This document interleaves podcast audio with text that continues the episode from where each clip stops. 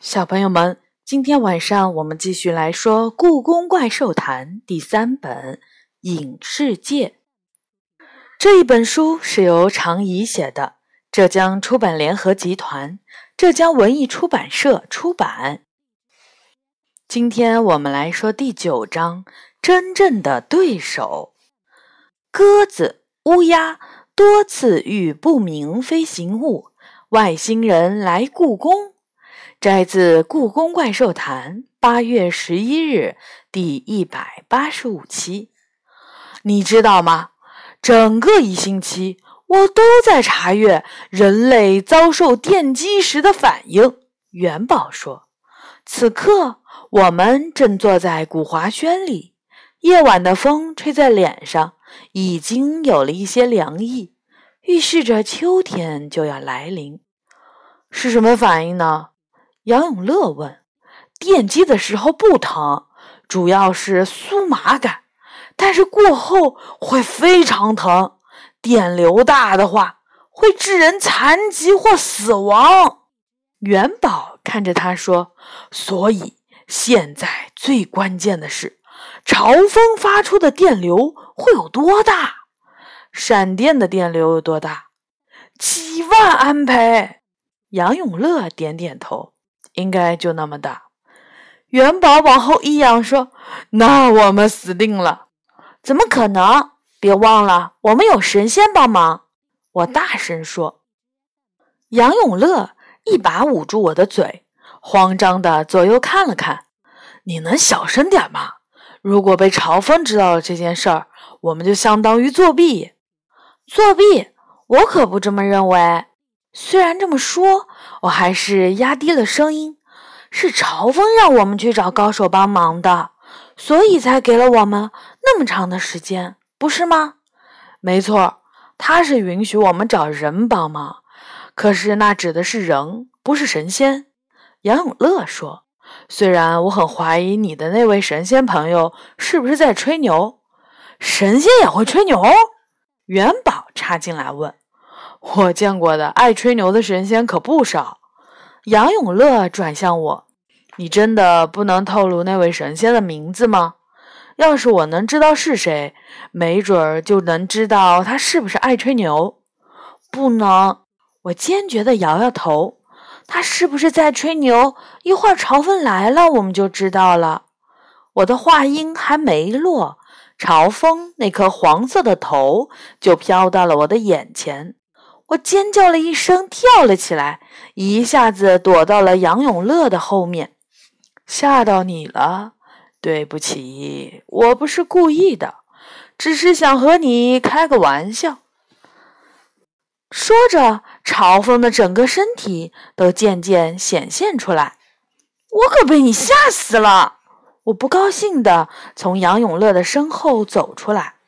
好吧，我保证以后不开这种玩笑了。朝风抱歉地笑了笑，随后翅膀一挥，红木做的棋盘，白玉和碧玉做的棋子就摆在我们面前了。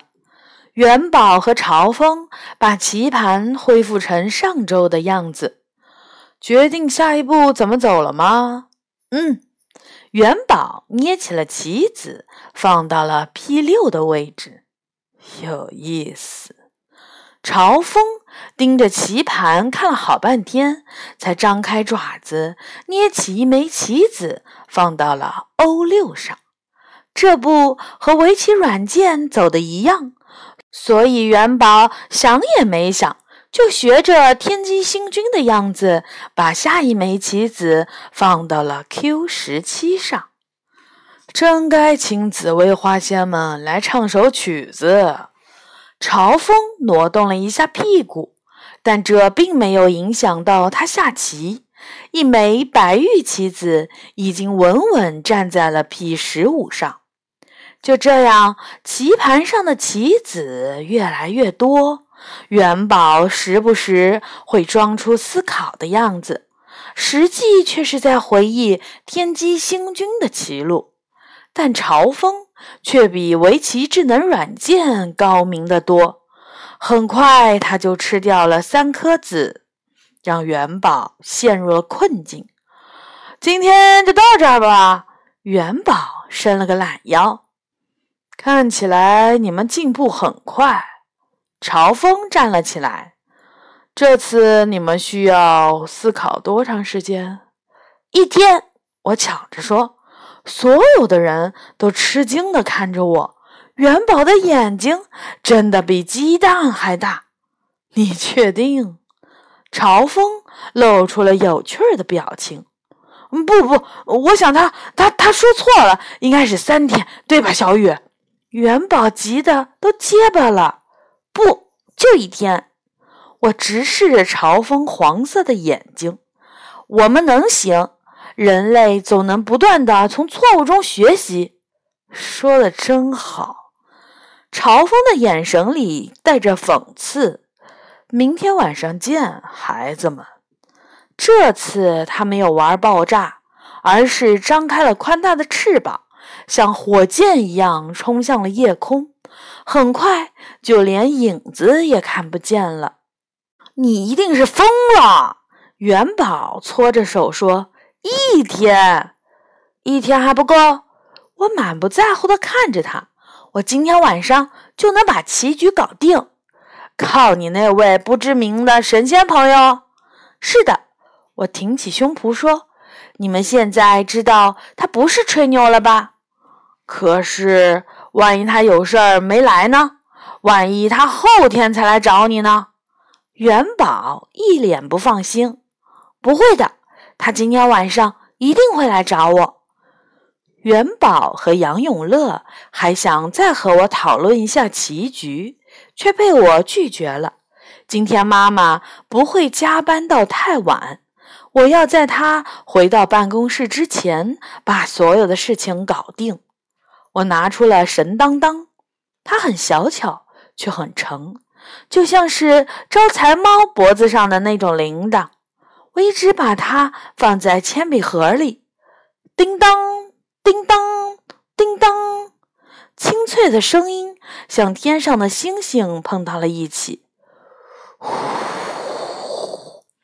一阵风猛地吹过来，这风不是夏末夜晚那种略带凉意的风，而是那种像是什么阴暗的地方吹来的，冷得动人的风。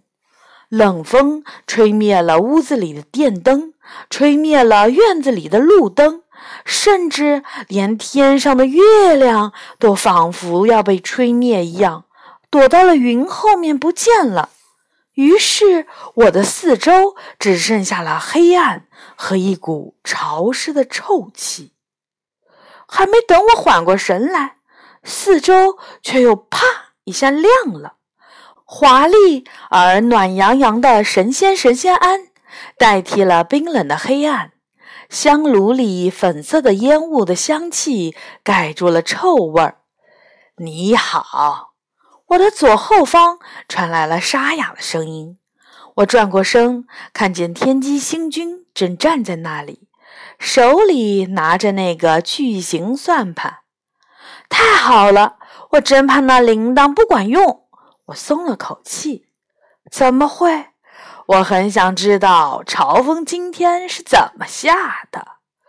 天机星君走过来，看我把棋子摆成刚才元宝与朝风对弈的样子。他吃掉了3个子。他果然是高手。那下面我想我会把棋子放在这儿。C13。我打开围棋智能软件，按照上面的建议拿起一颗白子放在 C14。看上去我最好吃掉你2个子。是的，不过这样我会吃掉你1个子。7分钟之后，我投子认负。围棋智能软件再次输给了天机星君。好了，我知道怎么办了。我收拾好棋盘，同时把白天算好的数据递给他。他攥在手里，一脸的感激。你真是帮了我大忙。其实帮他把那些数字输入电脑程序，再算出结果，只不过花了我几分钟的时间。如果你能帮我们赢了这盘棋，也算是帮了我们一个大忙。我微微一笑，我好久没遇到对手了，手正痒痒。快的话，我明天晚上还会召唤你。那我们明天见。再见。你能不能先出去？天机星君问。为什么？这样我移动神仙安轻松一点儿。可是我刚才，就因为你在这间屋子里，我多费了一倍的力气也不止。只要1分钟，1分钟之后你再进来就成。好吧，我推开门走出了神仙庵。院子里乌漆墨黑的，有点吓人。过了那么一小会儿，一阵夏夜独有的暖风袭来，啪啪啪，4下里的路灯一齐亮了起来。就连躲在云后的月亮也露出了头，静静地散发着白色的光芒。我转过身，屋子里橙色的灯光映到院子里，驱散了黑暗。我知道天机星君已经带着神仙庵离开了。再次坐到朝风面前的人，不是元宝，而是我。今天换人了？朝风有点吃惊。是的，我点点头问，你不介意吧？朝风笑了一下，没关系，谁下都一样。你们要是能把人类最棒的棋手找来和我下棋，我才高兴呢。我们摆好了棋局，我按照天机星君的下法把子放到了 C13。 朝风脸上的笑容没了，他很慎重地捏起了一枚棋子，放到了 C14。 我痛快地吃掉了他2颗棋子，他还以颜色吃掉我1颗。当我把子放到 E16 时，朝风不再看棋盘了，而是紧紧盯住我的脸。你的路数让我想起了一个人，他的目光让我有点发毛。我问道，谁？天机星君。他回答说，他是仙人中的围棋高手，他的很多棋局至今在神仙中都很有名。我倒吸了一口冷气，轻声问道，你和他下过棋？朝风摇了摇头。我倒很想和他下一盘，但不可能了。100多年前他犯了天条，被贬下了凡间了。我紧皱眉头，贬下凡间是什么意思？是一种对于仙人的刑罚，只有犯了大错误的仙人才会受到这么重的惩罚。他说，他们会失去一切的法力，投胎到人间，转世成一个凡人。我笑了，这怎么可能？一个凡人能操纵那么大的神仙庵，让他来无影去无踪？一个凡人能从破帽子底下变出来？一个凡人能吓得鼹鼠怪不敢靠近？朝风一定是弄错了。你的消息准确吗？我问。我怎么听说天机星君仍然是仙人？我的意思是，他会不会被突然赦免，没有下凡？这回轮到朝风笑了。你开什么玩笑？这件事儿当时闹得很大，故宫里的神仙怪兽没有人不知道，他犯了那么大的罪，绝不可能被赦免。我开始感觉到不对劲儿了。他犯了什么罪？天机星君是善算仙，但是他却干涉了计算的结果，这直接导致了清朝一位皇帝命运的改变，给仙界造成了一连串的大麻烦。我睁大眼睛，他为什么那么做？谁知道呢？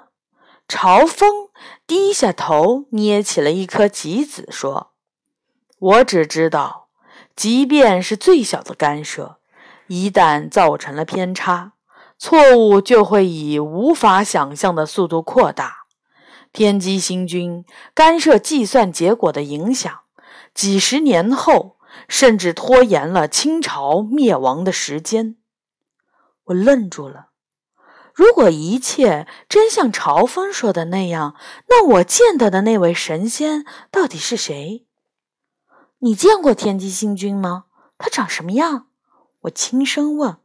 见过一次，他戴着顶破破烂烂的帽子，那样子不像个正经神仙。我的眼睛睁得更大了。没错，我见到的天机星君就是这个样子，这到底是怎么回事儿？我低下头，不再说话，脑子里乱成了一团。现在这种情况，我完全没预料到，一股不好的预感从心底慢慢升起。